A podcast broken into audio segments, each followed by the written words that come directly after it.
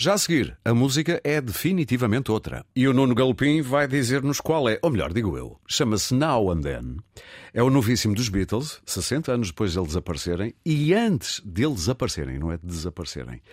E antes de esmiuçarmos isto, eu estive a ler o teu giradiscos e tu deixas aí uma pergunta uh, aberta para o futuro. Será mesmo o último single dos Beatles? Ora bem, acho que essa é uma grande questão. Para já, a primeira palavra que tu usas, a novíssima, é verdade. Esta é mesmo a novíssima e eu acho que vai ser mesmo a última canção a ser criada uh, pelos quatro Beatles. Agora. Porque ela foi escrita no final dos anos 70. A canção é? vem de uma maquete composta em casa pelo hum. John Lennon e sobre a qual depois foi acrescentado material musical, e já lá vamos. Mas, ao longo dos tempos de vida dos próprios Beatles, ou seja, antes de 1970, em várias sessões de trabalho, e algumas estão documentadas e uhum. conhecidas, houve canções que ganharam forma e que depois nunca foram ou finalizadas ou continuam por ser editadas. Uma delas é mítica, chama-se Carnival of Light, não está eh, ao alcance dos ouvidos de quase ninguém, é uma espécie, ou conta-se que será uma espécie de viagem psicadélica gravada ali uh, por alturas de 1967 e que nunca viu a luz do dia. E como essa, há outras mais, ou seja, nada nos garante de, da forma como os arquivos dos Beatles têm vindo a ser muito bem trabalhados uhum. ao longo dos últimos anos, não possa haver surpresas mais adiante, ou seja, não possa haver inéditos. Agora que como dizia uma personagem no filme português, chama mina.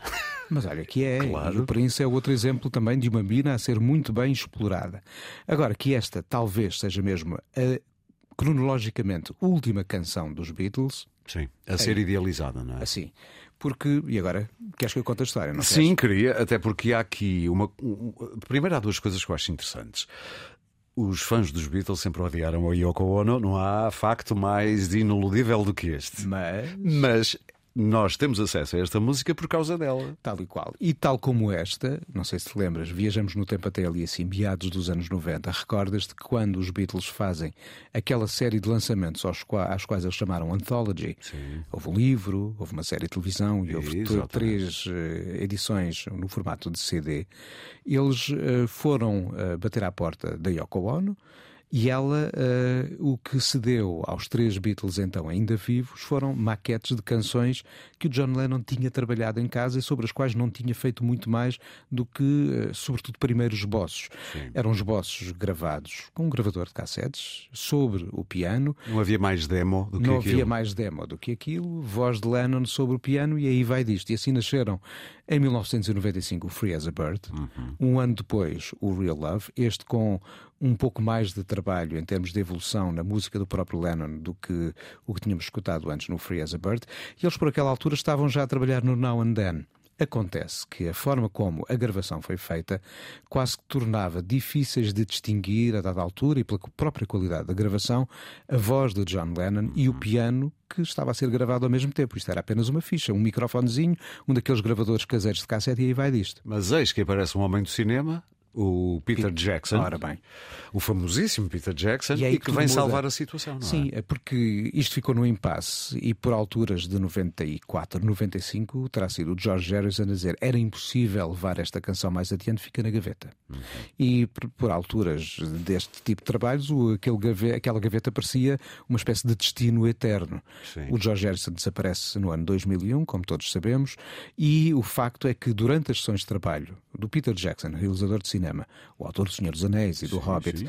Eh, quando ele está a trabalhar o material em áudio e também em filme que eles eh, captaram em janeiro de 69, quando estavam a fazer o álbum ao qual queriam chamar Get Back, e que depois de ter estado também um tempinho na gaveta, acabou por nascer já em 1970 com o nome Let It Be, e assim foi então o último disco editado dos Beatles, não o último gravado, o último gravado foi o Abbey Road.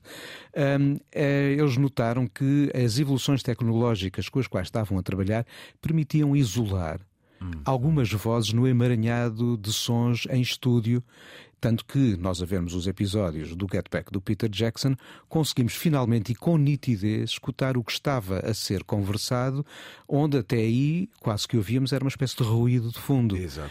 Tanto que ganhámos outra perspectiva sobre o que foi o ambiente na, na, criação do, do É maravilhoso ver aquilo. Beatles, é?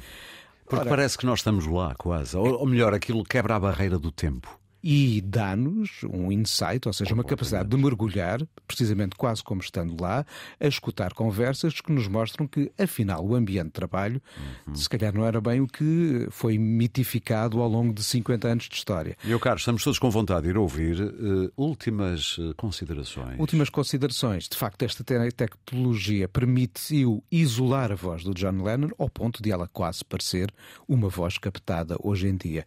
O McCartney acrescentou o baixo, o George Harrison já tinha tocado guitarra em 1995, essas faixas foram recuperadas, o Ringo tocou bateria, juntou-se ainda um arranjo de cordas e temos uma canção que de facto nos mostra não o que eram os Beatles no seu tempo de vida, Sim. Eh, que acabou em 1960 mas que são os quatro Beatles de facto a criar esta canção. Isso é inelutável. É inelutável, pelo que sim. Esta é uma canção dos Beatles. Então vamos ouvi-la. Eu digo só que há em formato vinil, CD, tens, digital. Tens vinil com cor, tens vinil sem cor, tens Portanto... cassete, tens CD single e o suporte digital também. É o chamado multisuporte. Para todos os gostos.